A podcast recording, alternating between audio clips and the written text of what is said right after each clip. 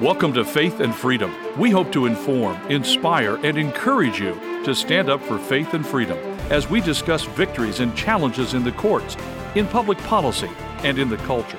Faith and Freedom is brought to you by Liberty Counsel, a litigation, education, and policy organization. Join us now as we address the latest cultural issues across America and around the world.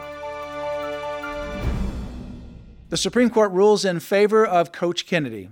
We're going to be talking about this on Faith and Freedom. I'm Mat Staver, founder and chairman of Liberty Counsel. Joining me is Holly Mead. Well, the Supreme Court on June 27 ruled 6 to 3 in favor of Coach Kennedy, a high school football coach who was fired for silently praying on the football field at the 50 yard line after the games. The court relied on the free speech and free exercise clauses of the First Amendment, and the court also addressed the Establishment Clause also part of the First Amendment.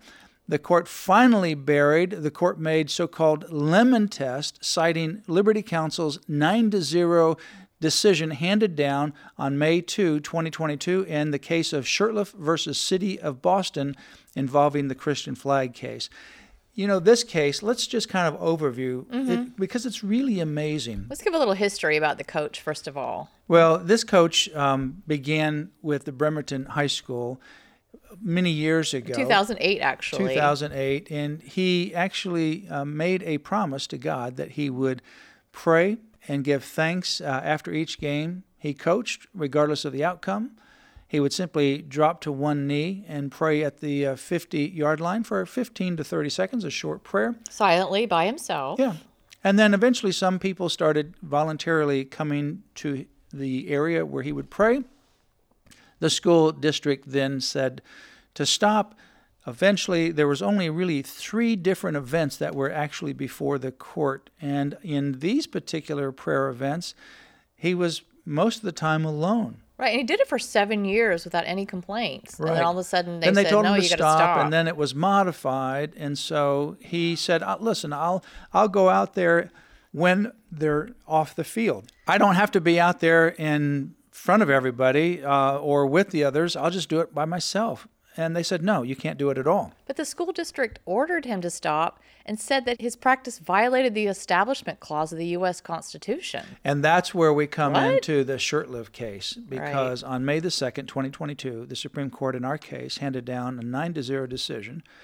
And the issue there that the city of Boston argued was that based upon the Supreme Court's 1971 decision called Lemon versus Kurtzman, the so called Lemon test for the Establishment Clause, that they had to censor the Christian flag. That if you think the Christian flag is not Christian, secular, you call it something else like Camp Constitution flag, it can fly.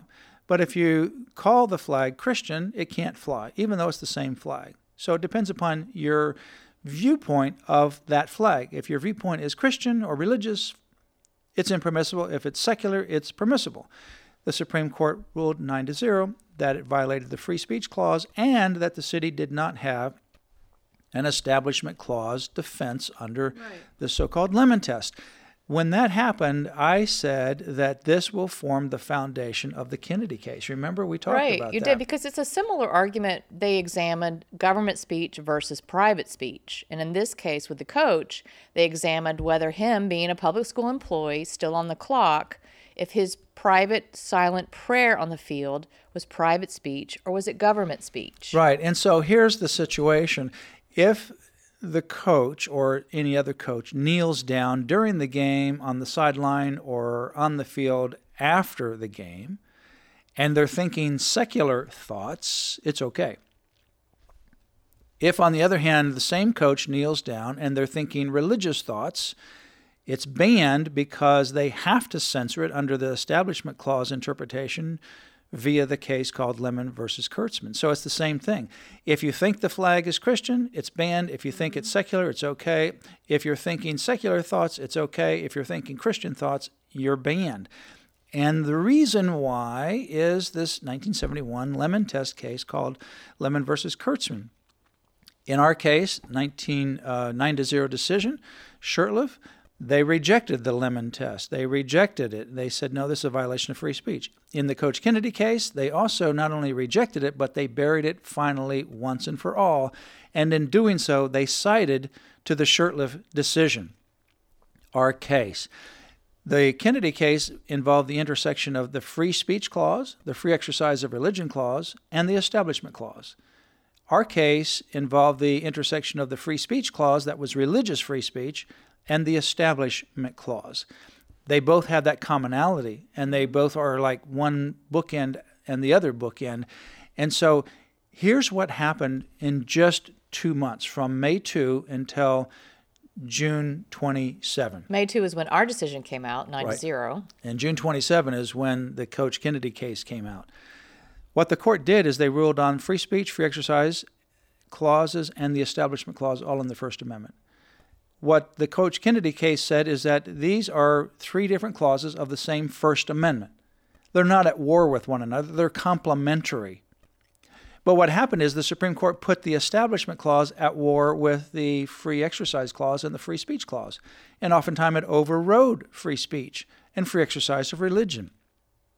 For every single thing that you could imagine, there would be one court on one side, one court on the other side. Let me just give you an example. There's cases, for example, that a city plow or the city pays a private company to plow snow off the road so you can clean the roads and they'll also plow snow off the parking lot so people don't slip on the parking lots. Well, that plow goes to a private shopping mall, it plows the parking lot. Right next to it is a church, it plows the parking lot of the church. There are cases that say that's an establishment of religion by giving a benefit to the church. There's other cases saying no, under the lemon test, that's not an establishment of religion. In other words, there's no objective reality to it. It's whatever a judge wants as the end result. Perception. You can use yeah. the lemon test to reach any result. Give me another example. In 2005, I argued the Ten Commandments case out of Kentucky. The Supreme Court accepted the question about overruling the lemon test we briefed that it ought to be overruled. They didn't overrule it in that case. At the same time, I argued the Texas or the Kentucky Ten Commandments case. The Texas Ten Commandments case was argued as well. The monument, we had a display. Texas had a monument.